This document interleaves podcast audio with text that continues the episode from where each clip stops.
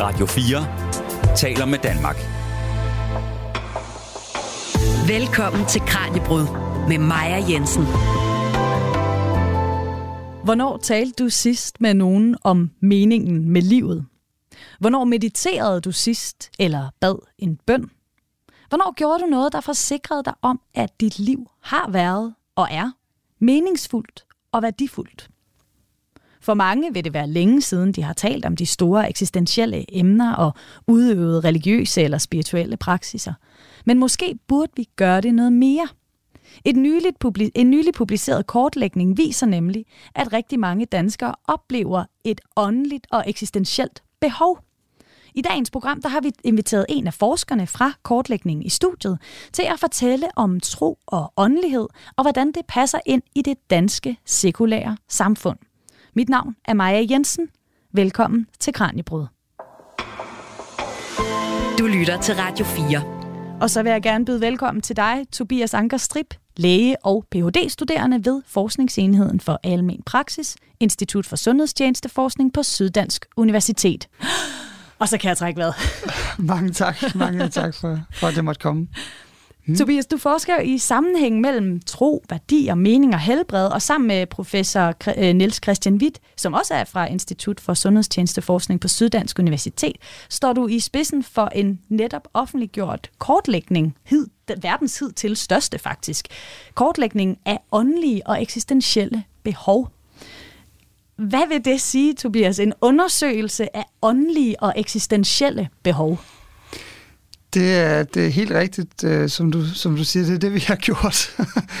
øhm, og det er jo, kan man sige, lidt... Øh, jeg ved ikke, om man kan kalde det langhåret, men det er i hvert fald et forsøg på at sætte noget, som er relativt svært at sætte ord på, på en eller anden form for form, eller konkretisere det i hvert fald. Ja, og vi, vi dykker ned i studiet lige om lidt, men allerførst, Tobias, så vil jeg gerne bede dig forklare, hvad er åndelighed? For det lyder umiddelbart som et af de der ord, der kan forstås på utrolig mange forskellige måder, alt afhængig af, hvem du spørger. Det kan det også, og det skal det også have lov til, faktisk. Altså, øh, men der er nogle generelle pointer, som jeg sådan vil fremhæve i forhold til, hvordan jeg og hvordan vi normalt sådan, teoretisk forstår begrebet. Vi skældner i sådan sundheds- og helbredsområdet med, at der er fire dimensioner af helbred. Der er, der er, og smerte for den sags skyld også. Der er det fysiske, der er det mentale, det psykiske, så er der det sociale, og så er der den her eksistentielle og åndelige dimension. Og det er den, som vi ligesom har forsøgt at folde ud i vores undersøgelse. Og inden for den her eksistentielle og åndelige dimension, der kan man typisk forstå to øh, hovedretninger, kan man sige. Der er den ligesom den vandrette, horisontale orientering, som handler om at søge de her eksistentielle og åndelige værdier øh, og spørgsmål i en mere øh, fysisk virkelighed. Altså, øh, man kan næsten forestille sig sådan en vandret linje, du ved, det handler om at gøre noget godt for andre mennesker, det handler om at være tæt på naturen, eller give en god verden videre øh, til de næste generationer. Og så er der en anden øh, lodret øh, orienteringsretning, som, altså sådan en, en, øh, en vertikal orientering, som handler om at, at rette sig mod noget, der er større end en selv.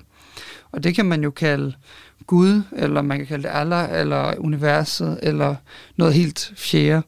Øhm, så på den måde så er der ligesom, det er vigtigt at forstå, at den her dimension ikke kun er for troende. Det er noget, der, der på en eller anden måde rammer os alle sammen, uanset om vi tror på noget specifikt, eller vi ikke tror på noget. Ja, fordi når du, når du fortæller om de her to akser, så øh, mig selv inklusiv, tror jeg, at der er mange, der øh, ofte tænker på, øh, på den lodrette akse, og måske ikke tænker på, at åndelighed har så meget med, du sagde også, naturen at gøre. Hvordan kan åndelighed og natur hænge sammen? Jamen, øh, altså for det første historisk set har vi jo brugt naturen til åndelige praksiser, så længe som mennesker har været. Det kan man finde i, i alle kulturer. Øhm, og der er flere, der er også flere udstillinger rundt omkring i landet, der, der prøver at dykke ned i det her emne, hvordan har naturen haft et åndeligt formål for os. Men jeg tror også, mange af os, vi, vi oplever, at når vi, når vi er i naturen, så er vi på en eller anden måde tættere på noget, der er vedkommende for os. Måske føler man sig tættere på sig selv, eller man, man føler sig på måske ærefrygt, eller man føler sig på en eller anden ud, ydmyg over for at være en del af den her, øh, det her, den her jord på en eller anden måde. Mm. Sådan kan jeg selv have det i hvert fald. Og jeg tænker, at det er jo noget af det, der gør, at man for eksempel løber en tur i skoven, i stedet for at løbe en tur i vildekvarteret. Ikke? Det er ikke bare fordi, at træerne er kønnere at se på en mursten. Det er også, man får noget andet, når man er ude i skoven for eksempel. Øh, det kan være svært at sætte en finger på præcis, hvad det er, men jeg tænker, at de fleste mennesker, de på en eller anden måde kan genkende til, at det er en, det er en anden oplevelse. Ja, så altså fælles for de her ånd, altså for åndelighed, for de her åndelige oplevelser, er noget med, at der er noget, der er større end en selv, uden for en selv, som kan bidrage med noget mening. Hvad det er at, at hjælpe en, man, man har kær, eller, eller sin næste, ja. eller det er at, at være ude i naturen, eller tage i, i kirke eller bede en bøn. Helt klart. Altså det, det adresserer nogle af de større spørgsmål. Altså ikke bare, du ved, hvordan har jeg det i dag, eller hvordan, hvad skal jeg handle ind i eftermiddag, eller jeg er da godt nok vred over det der, eller ked af det der. Øh, men mere, du ved, hvad er min plads i universet, eller sådan, hvorfor er jeg egentlig, hvad, hvad bruger jeg min tid på, hvad skal der ske, når jeg skal herfra, og så videre. Mm. Og de spørgsmål, dem kan vi søge svar på mange forskellige steder, blandt andet i naturen, men også sammen med vores andre, vores kære, øh, eller ved at henvende os til noget, der er større end en selv. Ja. ja. Du er jo uddannet læge og har arbejdet som læge. Hvorfor giver det mening for en læge at undersøge åndelighed? Altså, der er både en hvad kan man sige, personlig historie til det, men der er også øh, det ved det, at det gik op for mig, at, at, øh, at det jo for mine patienter var vigtigt sådan set. Altså, det var, at øh, jeg opdagede, at at man jo hele tiden bliver stillet over for de her store spørgsmål i sundhedsvæsenet, når folk de skal til at gå bort, eller man har samtaler med pårørende, eller folk de mister, osv. osv. Øh, men jeg oplevede bare, at der ikke rigtig var nogen, der tog hånd om det, eller rigtig turde stille sig i det rum og snakke med patienter og pårørende om de her spørgsmål. Og øh, det var også nogle spørgsmål, der var vigtige for mig selv, og så gik jeg egentlig i gang med at kigge på, øh, hvordan de hang, hang sammen med sundhed. Og det viser sig jo, at der er enormt stor evidens forskningsmæssigt for, at det at tro på noget, der er større end en selv, det at have mening, formål i livet, det, det er meget fremmende for sundhed. Ja. Altså man, det øger simpelthen overlevelse. Ja. Øhm. Og det kommer vi også til at tale om lidt senere i programmet, men du siger, at det også var en personlig interesse i, i det her felt, åndelighed. Hvad, hvad er det for en interesse? Jamen jeg tror, da jeg var ved at være færdig på medicinstudiet, der havde jeg jo brugt virkelig mange år i at gå på at gå i skole og være dygtig og få gode karakterer osv. osv. Og så gik det på en eller anden måde op for mig, at, at de svar, jeg på en eller anden måde havde, eller de, de spørgsmål, jeg ledte efter svar på, jeg fik ikke rigtig besvaret dem faktisk. Altså, du ved, rundt omkring, hvor jeg kiggede, de, alle, alle de historier, jeg fik, det var bare, at kroppen er en maskine, vi kan reparere den og fikse den, og så, så er den brudt slået. Og jeg kunne bare mærke, det var ikke, den, det var ikke en tilstrækkelig forklaring for mig. Øh, så på den måde kom jeg på en eller anden måde ud i en slags eksistentiel krise. Jeg mistede ligesom retningen i mit liv. Jeg vidste ikke, hvad filen, hvor skal jeg hen, hvor, hvad skal jeg hvad, hvad tror jeg egentlig selv om de her emner? Jeg har aldrig rigtig sådan, jeg var godt nok dybt og konfirmeret, men jeg har aldrig sådan, ellers så har jeg været, betragtet mig selv som hardcore ateist egentlig, ikke? Øh, men så pludselig så begyndte de her spørgsmål at, og, øh, at komme op, og jeg tænkte, hvad, hvad mener jeg egentlig selv om de her emner? Altså, hvad, hvad søren tror jeg egentlig på, hvis jeg tror på noget? Jeg havde egentlig aldrig troet, jeg skulle tro på noget. Jeg havde altid troet, det var noget, der var, øh, ikke var en gave, der var mig for ondt, kan man sige. Øhm, men så gik jeg i gang med at kan man sige, dykke ned i både mig selv og min egen oplevelse af den her verden og det her univers, men jo også læste en masse forskellige øh, religionsvidenskabelige tekster og en masse forskellige ting. Øhm, var igennem et længere terapeutisk forløb, og endte faktisk også med at tage en længere uddannelse inden for en alternativ behandlingsform øh, med Reiki Healing, øh, fordi jeg tænkte, at måske altså mange af de alternative behandlingsformer arbejder ud fra et eller andet to-system og har andre forståelser af sundhed og helbred, end man har på medicinstudiet. Så jeg tænkte, om hvis jeg nu studerer noget af det, eller går dygtiggør mig inden for en af de her retninger, får noget erfaring, så kan det være, at jeg får en viden, som på en eller anden måde kan, hvad kan man sige, bygge nogle af de broer, som jeg, som jeg savnede på medicinstudiet. Du lytter til Kranjebrud på Radio 4.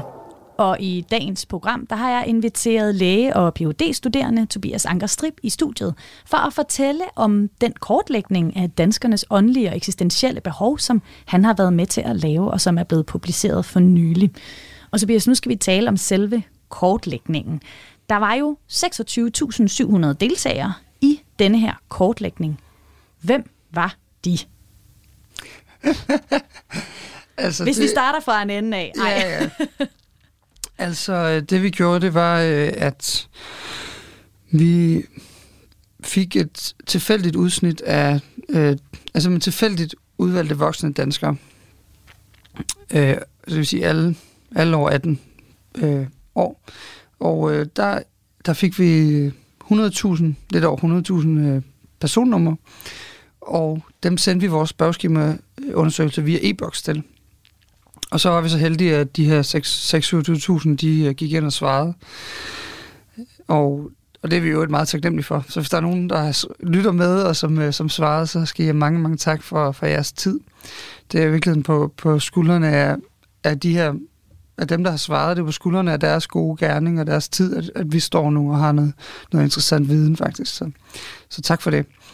Øhm, men der er også de her 27.000 øh, mennesker, der svarede, og det er jo så fordelt på alle mulige aldersgrupper og forskellige samfundslag og øh, så videre, så videre. Men det er jo så, og det er jo både syge og raske, så det, det er ligesom en, det er en, det er en, det er almene, øh, den almene befolkning, kan man sige. Ja, og udover at undersøge respondenternes åndelige og eksistentielle behov, som vi også kommer ind på lige om lidt, så har jeg jo også informationer om, øh, hvor meget religion og tro fylder hos dem. Altså om de er religiøse, om de beder, om de går i kirke osv. Altså, hvad viser den del af undersøgelsen om det her udsnit af befolkningen, den danske befolkning, og deres forhold til tro og religion i deres daglige liv?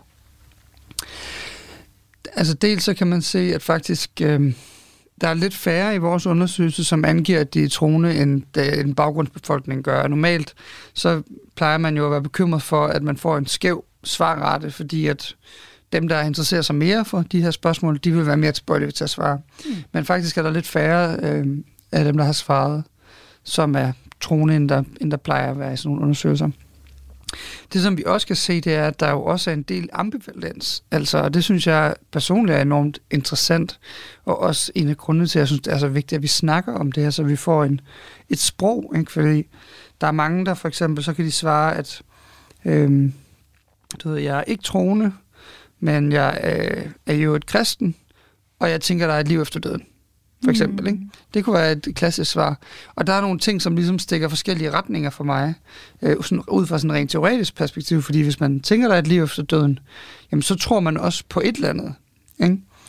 Øhm, men jeg tror, der er mange, der er bange for at det der ord troende i deres mund, fordi hvis man siger, at man tror, man er troende, så, så tror jeg, der er mange, mange i Danmark, der tænker, Nå, så skal det være en kristen Gud.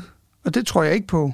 Men for mig at se, at begrebet at være troende er jo meget, meget bredere. Man kan jo tro på mange ting. Altså, den kristne Gud er jo en af dem, mm. øh, som der ikke er så mange, der, der, der ligesom øh, vedkender sig en tro på nødvendigvis. Så, så det, det understreget meget det her med, at der er nogle ambivalenser, og der er nogle, noget sprogbrug, som bliver mudret og unuanceret egentlig. Og jeg tænker, at det, dels er der den her kulturkristendom, som ligesom også er en stor del af det, at vi 95 75 procent af os er jo medlemmer af den danske folkekirke, men 2 procent af os går i kirke, ikke? Øh, jævnligt. Og så er der en del, der gør en gang imellem til, til jul for eksempel, og til højtider eller begivenheder, og ellers så, ellers så gør vi ikke mere ud af det. Øh, men det, det giver os et specielt forhold til det der med at være troende, eller man ikke er troende, eller kan man tro på noget af pakken, eller kan man, kan man kun tro på hele pakken, og så videre. Ja, så der er altså et eller andet, der er noget i forhold til, hvordan vi taler om det at tro, og om os selv som troende, altså siger, nej, jeg tror ikke, men jeg er kristen. Altså man kan jo godt høre, at der er en eller anden form for modsætning ja. i, øh, i, den, i den sætning. Men I spurgte jo også ind til respondenternes behov inden ja. for det åndelige og eksistentielle, og I delte det op i fire kategorier. Hvordan, hvordan laver man den her opdeling? Hvad var det for fire kategorier? Så det er baseret på, vores spørgeskema er baseret i virkeligheden på en, et tysk spørgeskema, der er blevet udviklet for snart 15 år siden, eller noget af den du hvor en tysk professor, som også er medforfatter på det studie, vi lige har udgivet, han spurgte en masse patienter, især kraftpatienter, sådan omkring, hvordan det åndelige og eksistentielle var vigtigt for dem, hvordan det, hvad for nogle behov de havde på det her område. Og øh, på baggrund af de interviews, så det lavede han 20 spørgsmål. Og det er dem, vi har oversat til dansk og brugt i vores undersøgelse. Og de her 20 spørgsmål, de konkretiserer ligesom hvert et enkelt øh, behov. Ikke? Det er sådan noget mm. som for eksempel at øh, bede for en selv, eller øh, henvende sig til en højere magt, eller blive tilgivet, eller hvile et sted, der giver fred og ro, eller give livs, livserfaring videre til andre. For eksempel. Det er nogle af de spørgsmål, for at nævne, nævne et par. Ja. Og så når man, øh, når man udvikler sådan et spørgeskema, så, så tester man det jo, og så er der nogle statistiske metoder, man kan bruge til at finde ud af, hvordan hænger spørgsmålene sammen. Og der viste det sig, at der var fire kategorier af spørgsmål i virkeligheden. Der var seks spørgsmål, der handler om øh, religiøse behov, altså det er direkte at henvende sig til noget, der er større end en selv. Mm. Og t- altså tro faktisk, ikke? Øhm, så religiøse behov, og det var også bredt, altså det er ikke kun kristne, det er al, alle, alle religiøse behov, henvender sig til noget større end en selv. Så var der seks spørgsmål, der handlede om eksistentielle behov, som handler om det her med at blive tilgivet, eller at tale om mening med livet, eller tænke over, om der kunne være et liv efter døden, sådan nogle ting. Og så var der fire spørgsmål, der handlede om at øh, gøre noget godt for andre, generøsitet, generativitet kalder vi det med et fint ord, som ja, handler om at gøre godt for andre, øh, frivilligt arbejde, give noget af sig selv osv. Og så var der fire spørgsmål, som handlede om at finde indre fred, som handler om at finde en dyb indre fred, hvile i naturen og sådan nogle ting. Så ja. det er den måde, man ligesom opdeler det i de her fire kategorier. Altså det her med at finde indre fred, og, og det her med at gøre noget godt for andre, generativitet, det er jo sådan noget, jeg tænker, kan man ikke også tale om det, uden at det skal handle om åndelighed, for eksempel? Jo, det kan man sagtens. Altså det, det tror jeg også, øh, på den måde der er vores definition og forståelse meget bred. Mm. Altså den er helt klart øh, meget bred. Øh, og der vil være nogen, der vil argumentere for, at den er for bred, kan man sige. Øh, og nogen tænker, at det er en psykologisk ting osv. Men, men sådan som jeg selv oplever det, så, så øh, altså det at gøre noget godt for andre, for mig der er det, der relaterer det sig til noget andet end bare en psykologisk ting, fordi øh, at det ikke handler om dig selv. Altså, når man gør noget godt for andre, så man kan sige, man transcenderer, eller man overskrider sig selv, sætter sig selv til side for i virkeligheden at, at gøre noget godt. Det kan være, at man gerne vil give en, give en verden videre, der er bedre end den, man selv modtog den. Øh, eller man, man gør noget godt for sine børn. Ikke? Altså smøre en madpakke. Og i virkeligheden handler det i virkeligheden om, at, at man jo også... Det er ikke bare fordi, man, når jeg skal lave det her rugbrød, eller hvad det er. I virkeligheden ligger der jo, hvis man går folk på klingen, der ligger jo i virkeligheden en dybere værdi, mm. som handler om, at jeg ønsker, at det her barn får et godt liv. Altså, at kommer til at trives, og bliver dygtig i skolen, og får, får et godt liv, så jeg kan se barnet trives og vokse op. Og jeg ved, at når jeg engang skal herfra, så er der nogen til at tage over, hvor jeg har været en, givet et lille bidrag til, at, at det, blev, det blev en bedre ting. Øhm, så det er også noget med at gå, gå, gå på jagt efter de dybere værdier mm. i nogle af de simple ting, vi gør. Ikke?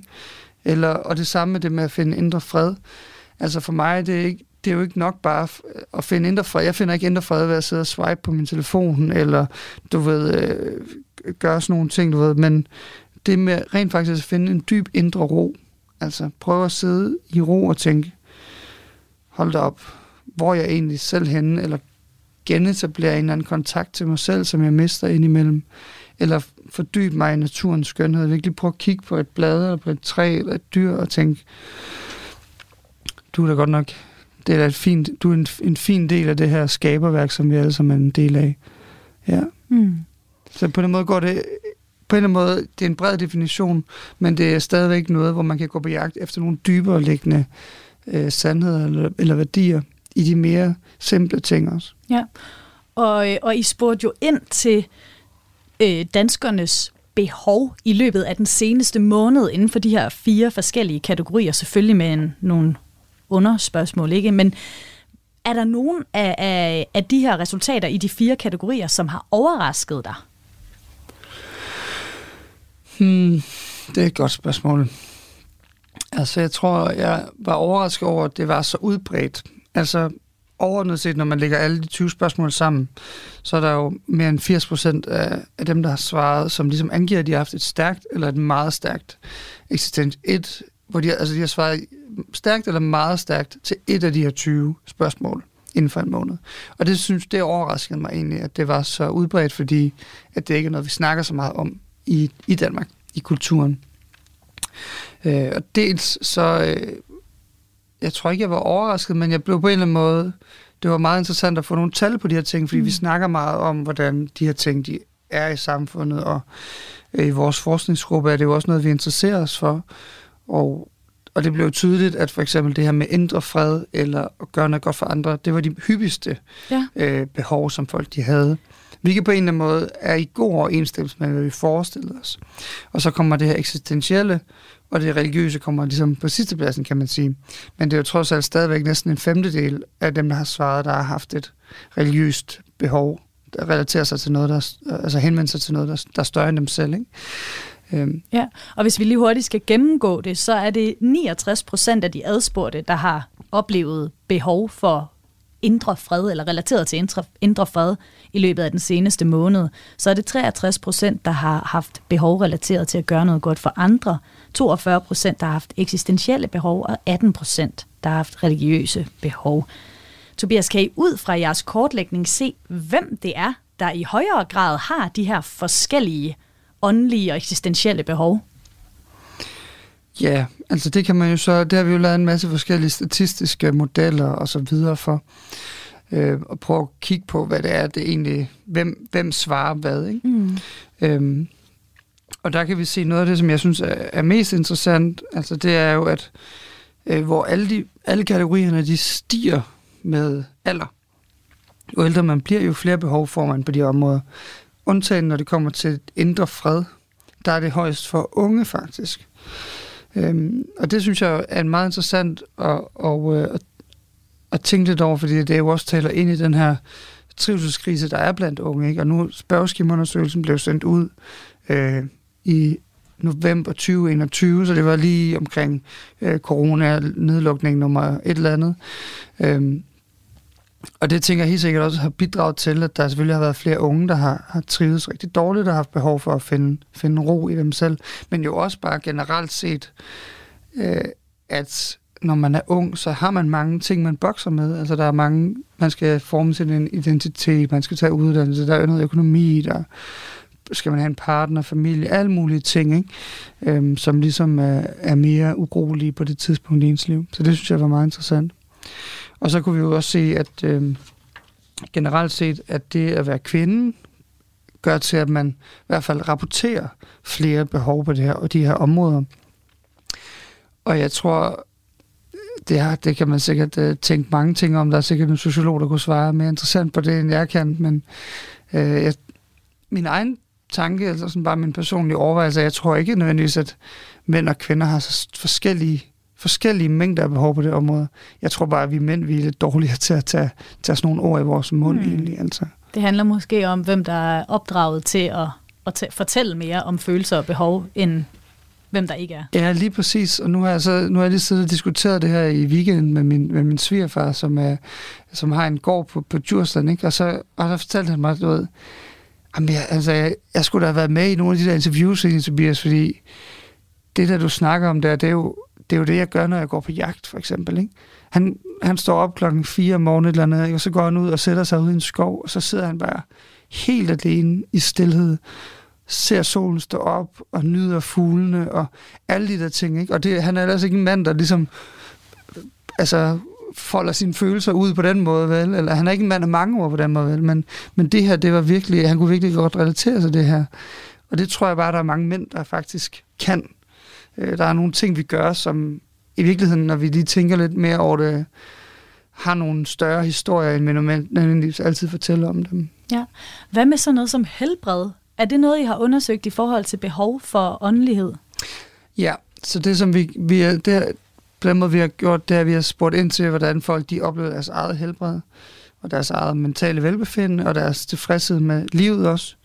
Og det kunne man jo se, det var, at jo lavere helbred man havde, eller selvopgivet helbred, jo mindre tilfreds man var med sit liv, og også øh, det her, jo, jo mindre mentalt øh, trivende man var, jo højere behov havde man på de her områder også. Så der, det underbygger ligesom den øh, en masse anden forskning, der også peger på, at jo mere syg man bliver, jo, når man bliver ramt af kriser, øh, så stiger de her behov. Og den her sammenhæng mellem helbred, sygdom og åndelighed, mening og tro, det skal vi også tale om senere. Ja. Men altså, at knap 82 procent har oplevet en eller anden form for åndeligt, eksistentielt behov inden for den seneste måned, det er alligevel en hel del mere, end hvad jeg havde forestillet mig, i hvert fald. For de der eksistentielle samtaler, det er nok ikke dem, vi har allerflest af her i, i Danmark. Radio 4 taler med Danmark. Du lytter til Kranjebrud, Radio 4's daglige videnskabsprogram, som i dag stiller skarpt på danskernes behov for åndelighed og for eksistentielle samtaler. Og de behov, det er faktisk ret store, eller i hvert fald meget større, end jeg havde forestillet mig. Med i studiet har jeg Tobias Anker Strip, der har været med til at stå i spidsen for en kortlægning af danskernes behov for, for åndelighed og for eksistentielle samtaler. Han er læge og phd studerende ved Syddansk Universitet. Og Tobias, vi har talt om den her store andel, altså 82, knap 82 procent af de adspurgte fra jeres undersøgelse, der havde oplevet det her behov meget stærkt eller stærkt inden for den seneste måned. Og de her behov kan opleves inden for de her fire forskellige kategorier, som vi fortalte, eller som du fortalte om lige før. Og et af dem er eksistentielle behov. Ja. At afklare uafklarede aspekter af sit liv, at finde mening i sygdom og lidelse, at tale med nogen om meningen med livet, livet efter døden, eller noget andet i, i, i den kategori. Og det var jo 42 procent af de adspurgte, der havde oplevet det. Det synes jeg er meget højt, øh, Tobias, for det er ikke samtaleemner, der ofte bliver vendt ved middagsbordet, i hvert fald ikke hjemme ved mig. Men er det bare mig, eller er, eller er det, er det rigtigt nok, at det er en mere generel øh, problemstilling i, i Danmark? Altså, jeg tror, du er, som vi alle sammen er flest. Altså, det må jeg, det må jeg sige. Og øhm, man skal jo huske, at nu sådan en spørgsmål, sådan en spørgeskemaundersøgelse her stiller jo, stiller jo, den spørger ind til, hvilke behov man har haft. Og der, det er jo ikke nødvendigvis det samme som, at rent faktisk er noget, der er sket. Mm. Så det, at der er 40% siger, at de har haft et behov for at tale om det her, er ikke nødvendigvis ens betydende med, at de rent faktisk har haft en samtale om det, eller rent faktisk har gjort noget ved det. Det vil der givetvis være, være mange, der gør, der gør det naturligvis, men der vil også være nogen, som har et behov, som ikke lige bliver mødt, eller som de ikke lige ved, hvor de skal gå hen med. Jeg kan huske en øh, undersøgelse, som Gallup lavede sig med Berlingske i 2016, hvor, som hedder Tidens Tabuer, hvor man har spurgt et, et panel af, af, af, af danskere om, øh, øh, hvad for nogle tabuer, der er de største i vores samfund. Og der er på førstepladsen kom psykisk sygdom, på andenpladsen religion og tro, på tredjepladsen døden. Sådan noget som øh, sex og løn, og, altså, det, det, det skraber bundlinjen, ikke? Altså, mm. Men når det kommer til, til psykisk sygdom især, og så til, til tro, religion og død, så er det altså noget, der virkelig det er tyst, tyst. Hvordan kan det være, at vi er berøringsangste med, med de her ting? Tro, øh, det eksistentielle, de store spørgsmål, døden? Altså det tror jeg handler om, øh, det tror jeg handler, handler virkelig om, at øh, vi har en kultur, som igennem de sidste mange hundrede år faktisk, har, hvad kan man sige, værdsat intellektet og de naturlige videnskaber rigtig højt. Så vi har ligesom gået efter teknologi teknologificere vores samfund. Mm. Sådan. Altså der er, blevet, der er så meget fokus på teknologi, naturvidenskab, intellekt osv. Og, og på en eller anden måde har vi, har vi glemt nogle af de her grundlæggende spørgsmål i vores liv. Det er den ene ting, som fører til jo, at altså, det skal jeg ikke, det skal jeg ikke kede dig med, men der er ligesom, man kan føre en tråd igennem, øh, hvad kan man sige, videnskabshistorien, som på en eller anden måde taler ind i, at vi i dag har et sundhedsvæsen, hvis formål i bund og grund er at forlænge liv og overvinde døden, sådan set, ikke? Og grund til, at vi gerne vil overvinde døden og forlænge livet, det er fordi, dels er det også, at vi jo ikke, vi vil helst ikke se på vores egen dødelighed. Fordi den er, og det er jo en del af det tabu, der er, ikke? Altså, på hospitalerne, der er kapellet, det er altid gemt væk nede i kælderen et eller andet sted over i hjørnet, hvor ingen kan finde hen. Ikke? Altså, der er ikke, hvorfor har man ikke... Man kunne have kapellet i, i informationsskranken. Øh, ikke? Altså, lige når du kommer ind på hospitalet, der kunne der have kapellet, og så kunne alle sige om farvel til de her mennesker, der er gået bort i nat. Altså, hvis vi havde en mere naturlig, en mere naturlig forhold til det her. Mm. Ikke?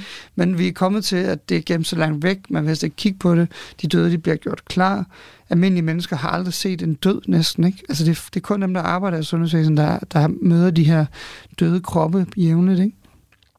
Øh, så der er en kæmpe, kæmpe berøringsangst og kæmpe tabu omkring vores egen dødelighed, som jo også i den grad bliver manifesteret i sundhedsvæsenet, hvor vi tit forlænger liv unødvendigt, i min optik, overbehandler for at dække over vores frygt for døden i bund og grund. Ja. Og så er der et andet spor, som handler om vores forhold til religion og tro, som jo, det er sådan en slags luthersk arv, at vores forhold til tro er blevet meget privatiseret. Det er blevet en individuel ting og en privat ting. Øh, hvor i mange andre kulturer øh, rundt omkring i Europa for eksempel, der er man jo, der kan du godt snakke med folk i bussen om, hvad man tror på, eller hvad for en kirke man tilhører, eller man går og synger lovsang i gaderne, eller øh, og på den måde. Ikke? Men i Danmark, der er det blevet noget, der foregår i hjemmets fire vægge, inden for hjemmes fire vægge. Og det gør også til, at det er blevet mere privat, det er blevet mere individualiseret. Og jo, i den takt har vi jo også mistet samtalen omkring det. Vi tør ikke længere spørge med hinanden. Jeg husker, øh, Lars Mikkelsen, han var med i den der Herrens Veje, hvor han spillede past, og så udtalte han bagefter i et interview engang, det der med, at man kunne sidde, at han undrede sig over, hvordan man til et middagsbord i dag kunne sidde til et, øh, til et selskab og, og bramfrit fortælle om, hvem man havde haft sex med i går, og give detaljer osv. Ikke? Men hvis man nævnte, at man var troende, så blev folk rasende. ja. Altså, jeg kan jo ikke øh, lade være med at tænke på det, der skete i studiet, lige inden vi gik i gang med at optage Tobias. Uh, det er, at, at jeg kommer ind, jeg har lige hentet en kop te til dig, og så sidder du over i hjørnet, og jeg, jeg lægger ikke lige mærke til, at du sidder med lukkede øjne, så jeg begynder at sige, snak til dig, og så siger du, jeg sidder lige i et minut, bare lige her, med lukkede øjne, og jeg bliver helt forfjamsket og siger, undskyld. Ja. Og så siger du, nej, det gør ikke noget, du kan bare, jeg skal bare lige sidde her i, i et minut. Men er det ikke fordi, at vi er ikke vant til at tale om det at finde indre fred, ja. eller det at, øh, at tage de her eksistentielle samtaler, uden at det nødvendigvis skal kobles op på religion, som på en eller anden mm. måde er blevet lidt, lidt udskammet i vores samfund. Ja. Kan man tage de her samtaler, uden at tro eksplicit skal være en del af det? Det tænker jeg sagtens, man kan. Altså det er jo en... Vi har jo alle sammen en, en individuel måde at forstå den her verden på. Altså, og jeg tænker, at, at det stærkeste redskab, man kan have, det er jo at skabe tydelighed. Og den tydelighed, den kommer ved at spørge, eller ved at fortælle. Så det er klart, at altså, man kan jo aldrig du kan jo aldrig vide, hvad det betyder for mig at sidde med lukkede øjne i ro, hvis ikke du spørger mig, eller hvis ikke jeg fortæller. Øh, men når du så altså når, når det så bliver tydeliggjort, jeg, jeg siger, at jeg sidder bare lige her i ro, og så siger du, åh, undskyld, og, altså som om du brød ind og så kan jeg sige, at det er helt okay, du skal bare gøre de ting, du har brug for at gøre klar til interviewet og sådan noget. Jeg skal bare lige sidde her for mig selv, jeg er klar lige om, om et minuts penge. Nå, fint, så er der tydelighed. Du ved, hvad der foregår, du ved, hvad din... Nå, men jeg kan bare han skal bare sidde over i hjørnet for sig selv, og jeg, jeg kan bare åbenbart gøre det, jeg skal. Det er ikke mere farligt end det. Og, og det tænker jeg er en vigtig tydelighed at skabe, ikke? Altså sådan, så er det jo ligegyldigt, hvorfor jeg sidder i hjørnet, eller om, jeg, om det er, fordi jeg tror på noget, eller ikke tror på noget, eller måske skal jeg bare lige samle mig lidt. Det kan være, at man har haft en dårlig morgen, eller hvad, hvad ved jeg, eller sådan.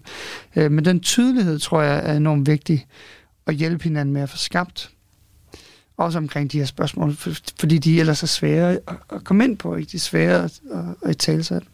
Så vi skal faktisk bare blive bedre til at være tydelige i vores sprog, altså når vi taler om det, og ikke pakke det så meget ind måske.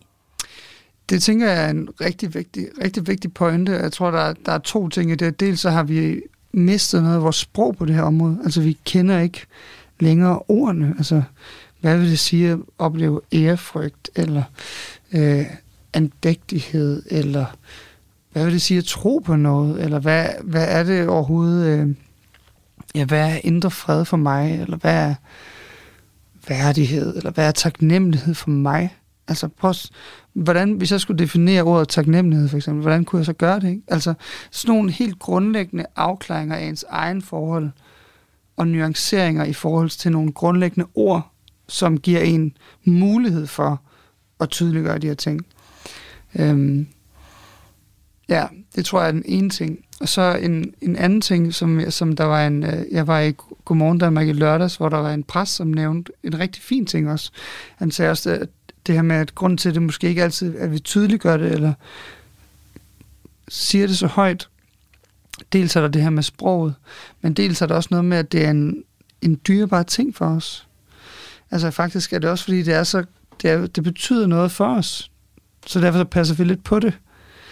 Øh, fordi vi er bange for ligesom at slå os, hvis vi lægger det frem. Ikke? Altså, øh, og han, hans pointe var faktisk, at det kan være, at man ikke nødvendigvis skal have de her samtaler hen over kaffeautomaten, fordi det er måske ikke det rigtige rum til det. Det kan være, man står foran en kop kaffe, og så siger man, jeg tror sammen på det her, eller så kan det være faktisk, det er da mega mærkeligt, når vi ses, jeg går i møde. Eller, og så pludselig så har man, så har man slået sig lidt, ikke? Ja. Øhm, så man skal måske overveje, hvor, hvad for nogle rum man ligesom øh, udleverer det her i, på en eller anden måde, ikke? Og der tænker jeg, at, at, øh, at i nære relationer og øh, rundt om spisebordet derhjemme og med den, med den gode ven eller veninde, det kunne være et sted, hvor man begynder at udfolde det her lidt mere, ikke? Du lytter til Radio 4. Og vi er i gang med Kranjebrud, som i dag har besøg af Tobias Anker Strip, læge og phd studerende ved Forskningsenheden for Almen Praksis, Institut for Sundhedstjenesteforskning på Syddansk Universitet. Han har været med til at kortlægge danskernes åndelige og eksistentielle behov, og det er faktisk verdens hidtil største undersøgelse af sin slags. Tobias, når det nu er verdens hidtil største studie, så lyder det jo som om, der er blevet lavet lignende studier i mindre skala før. Viser de et billede, I kan genkende i jeres nye kortlægning? Helt bestemt. Altså, der, det er jo et, det er et felt, som altså det her felt mellem forholdet mellem tro og helbred, kan man kalde det, ikke? Sådan bredt af et felt, der har taget enormt meget fart hen over de sidste årtier. Hvis man søger ind på PubMed, som er den der store database for videnskabelige medicinske artikler, så stiger, hvis man søger på spiritualitet for eksempel, inde på den, så antallet af udgivende videnskabelige artikler, den, det stiger nærmest eksponentielt over de sidste årtier. Så det, det er et, et område, som er i vækst, kan man sige. Mm. Og der bliver forsket i mange forskellige grene af det her. Øh, og det her med eksistentielle og åndelige behov konkret, har primært været blevet undersøgt i patientpopulationer. Og det er derfor, det er så, kan man sige, nybrudende, at vi har undersøgt det i en befolkningsundersøgelse, hvor vi har spurgt faktisk, sendt spørgeskema til 100.000 øh, øh, personer i Danmark. Ikke? Så på den måde har det, det, det har været et, et, et nybrud og en, altså en ny viden om en øh, befolkningsforhold til det her. Men der er rigtig mange undersøgelser, også især for USA, som jo er, ellers er en mere religiøs kultur end Danmark, væsentligt mere religiøs kultur, øh, som har lavet rigtig mange studier for at hvordan tro og helbred hænger sammen. Og de ting har også været genfundet i europæiske studier og også i danske studier. Øhm, min gode kollega Linda og jeg har også sammen med Christian udgivet en artikel også for ikke så lang tid siden, hvor vi, hvor vi så, at dem, der faktisk havde øh, gået i kirke, inden for den sidste måned, de levede simpelthen længere. Og det, det er sådan et klassisk fund på det her område. Og det er jo ikke... Øh, ja, altså simpelthen det at gå i, gå i kirke, det er, det er simpelthen noget, der fremmer sundheden helt, helt vildt. Øhm, ja, og det, det har man så forsøgt at forklare på alle mulige måder. Folk de tænker, om er det så, der må være nogle forskellige ting, der forklarer det, og man har også forsøgt at finde ud af, hvad er det, der medierer kan man kalde det? Hvad er det, der gør til, at det er sundt at tro på noget større? Er det bare fordi, man møder nogle gode venner over i kirken, eller et eller andet sted, der hvor man nu går hen? Fordi vi ved, det er sundt at have sociale relationer, for eksempel. Og der kan man se, at det, det forklarer noget af effekten.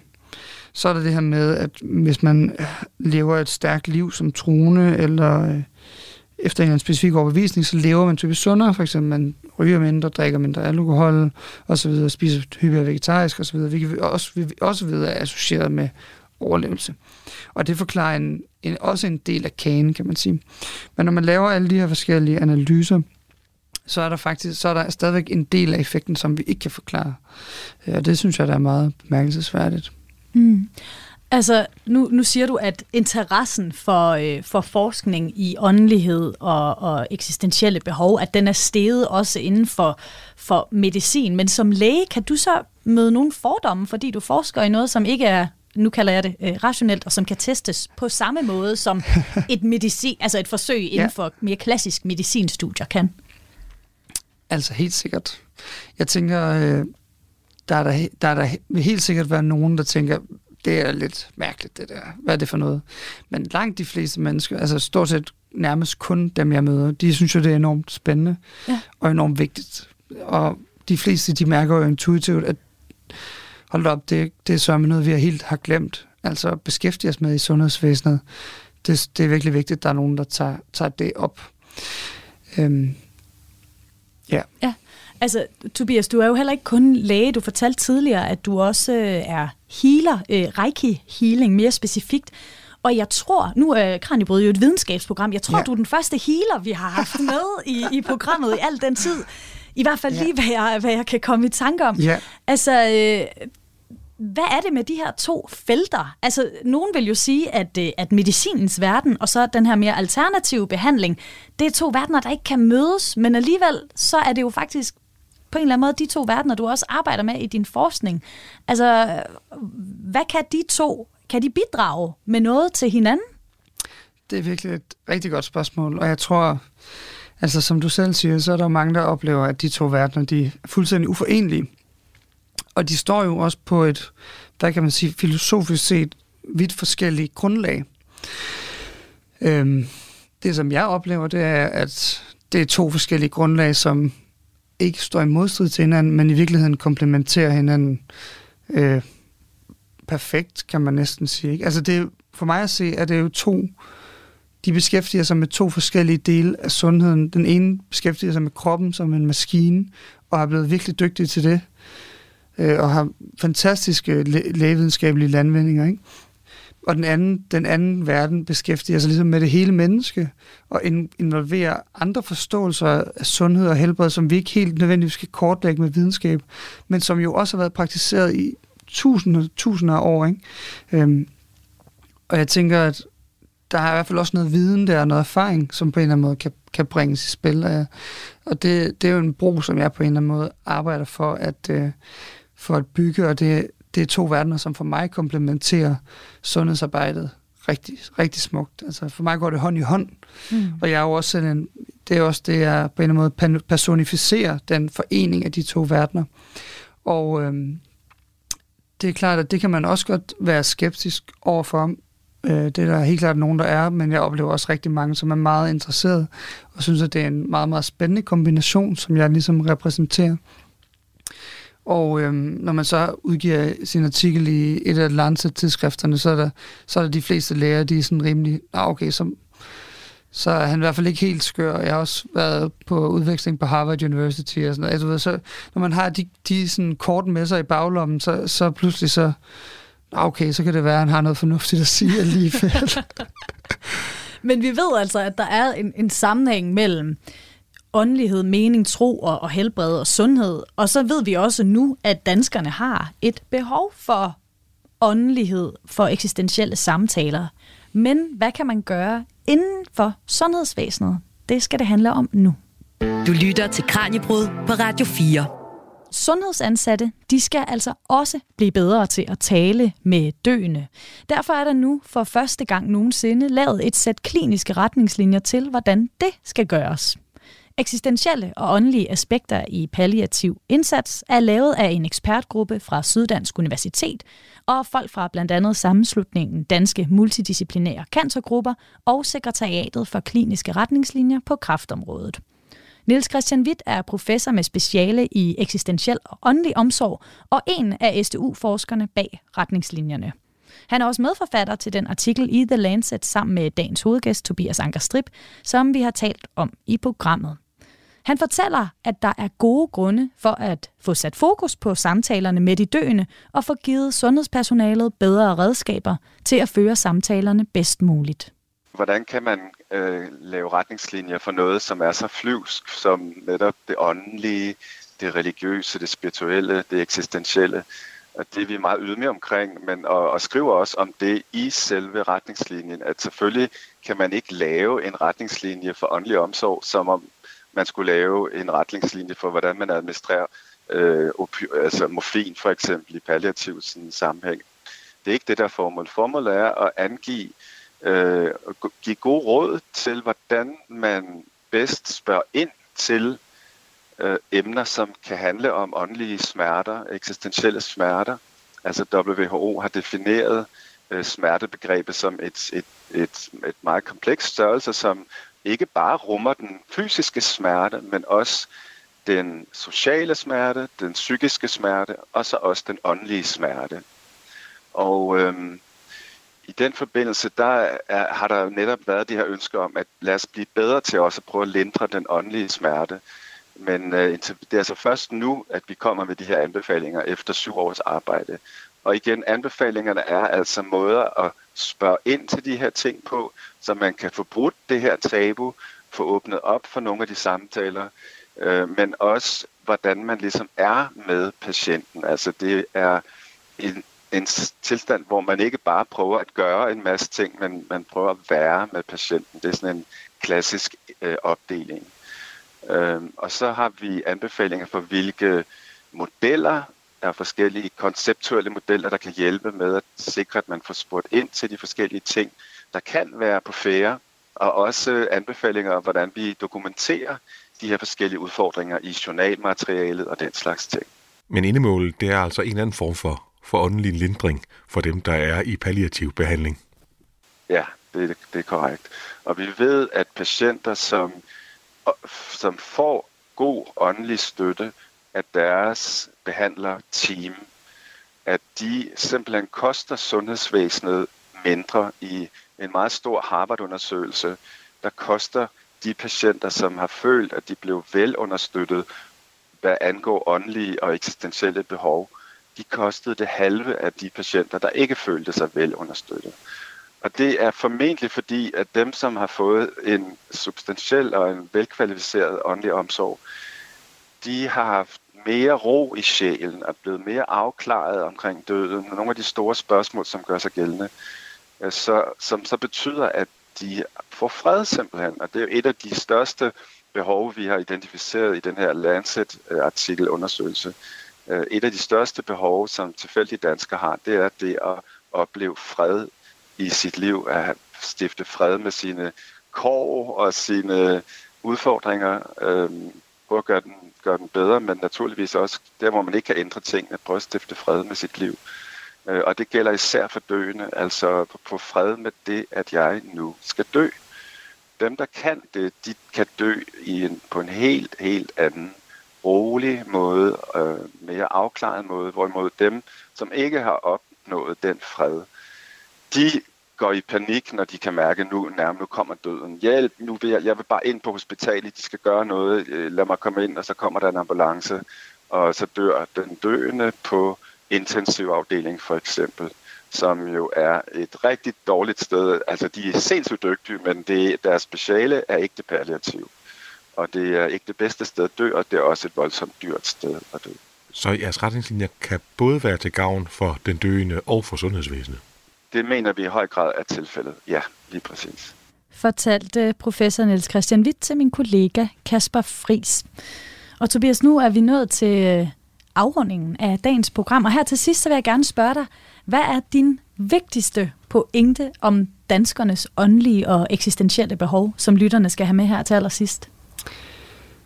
Det er, det er noget, vi alle sammen har. Altså, øh, vi der er altid mere, der binder os sammen, og det er jo ikke kun i Danmark, det er sådan set på tværs af hele kloden. Der er altid mere, der binder os sammen, end det, der skiller os ad.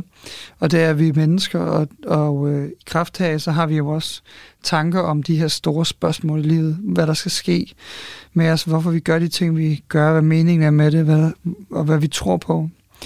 Øhm, og min stærkeste, mit, mit eget sådan ydmygt ønske og øh, bidrag er jo også at, og øh, prøve at tage for den her samtale på, på dagsordenen igen. Så det er sådan set bare lidt en, en opfordring til, at man, man tænker, reflekterer lidt over nogle af de her ting. Prøver at få lidt sprog for det. Snakker med en god ven eller nogen i familien omkring nogle af de her ting. Og med det, så skal vi altså til at runde på dagens program af. Jeg har besøg af Tobias Anker Strip, læge og Ph.D.-studerende ved Forskningsenheden for Almen Praksis, Institut for Sundhedstjenesteforskning på Syddansk Universitet.